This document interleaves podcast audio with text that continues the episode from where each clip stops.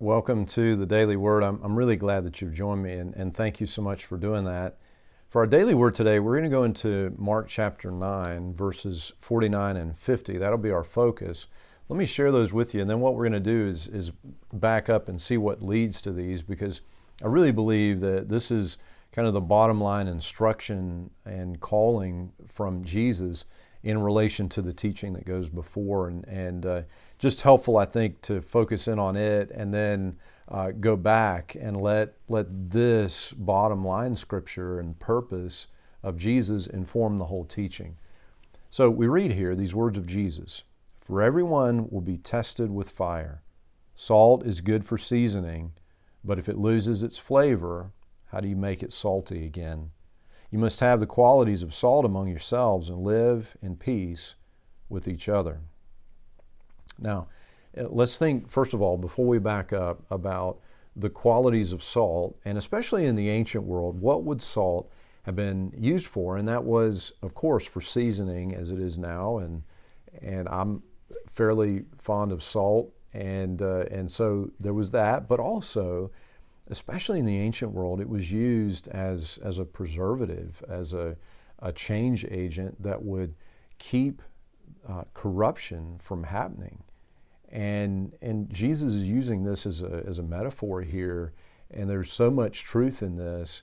And the calling is to, if you'll let me say it this way, to stay, to stay salty. That is, to remain in the transforming and preservative presence of Jesus, and to be a transforming and preserving uh, presence in the world. That, that, we would we would actually change the world for the good, and we would press back against the corrupting forces of darkness in the world.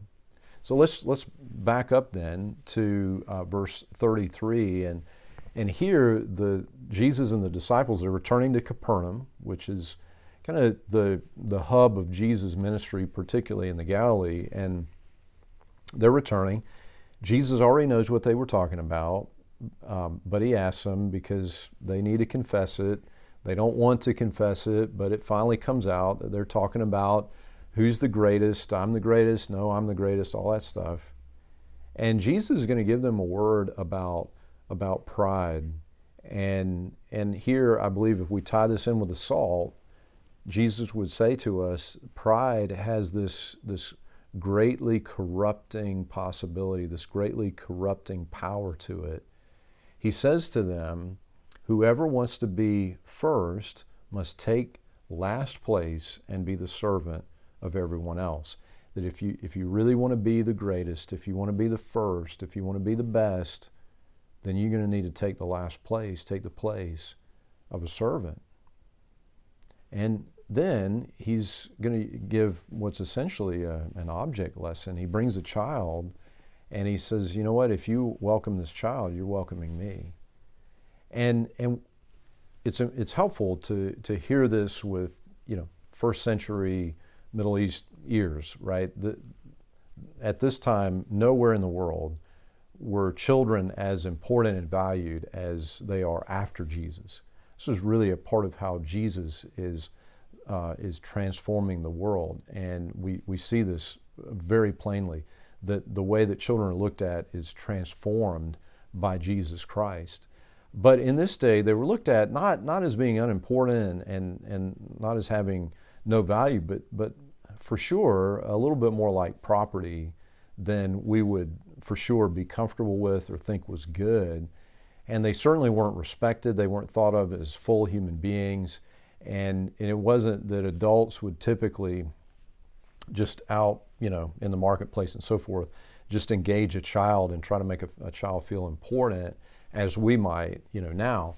It, it, uh, it was just a different world. And Jesus brings a child before them and says, Listen, if you are willing to be humble enough to take the time to welcome a child, someone who can't do anything for you, someone who can't, you know, advance your your um, uh, you know your desire to be seen as you know something really great, uh, your advancement and so forth.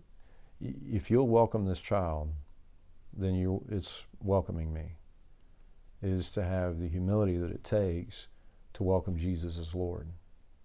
And, and then he carries on and he starts to talk more uh, generally about sin. Of course, pride is, is a sin, it's a, a deadly sin.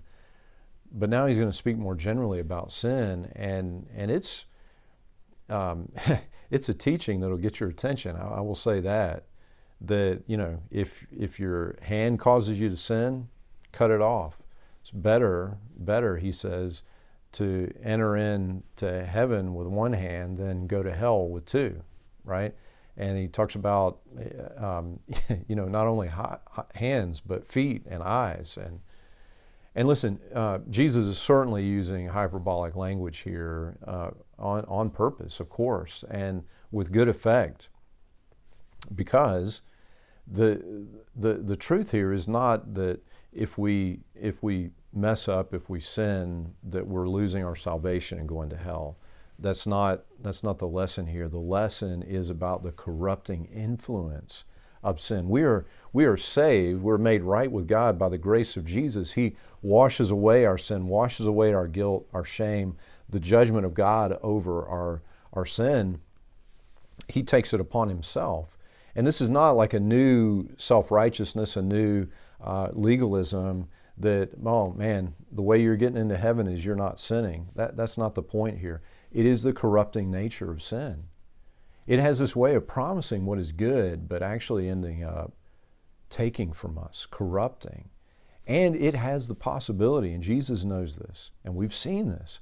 Sin has the possibility of getting a hold of somebody and dragging them away from God. It does. And Jesus doesn't want that for us. He, he doesn't want us to, to fall into the, the trap of pride. He doesn't want us to fall into the trap of any sin, but to consider who we are and whose we are, and to continue to, to be in the presence, in the rela- this relationship where God is transforming us. He's, he's actually making us new, and that we would continue to be salt and light in this world that we would be a transformational presence in the world by our humility, by our servant heartedness, by our service to Jesus Christ, by our sharing and witnessing to the good news of Jesus Christ, we would be a transforming presence in this world. And I think, along with Jesus, let's just pray, may it be so. May it be so. May we not be trapped by sin or pride, but be captured by the love of Jesus Christ and live for Him. In His name we pray. Amen. Amen. And until we get a chance to speak again, may God bless you and keep you.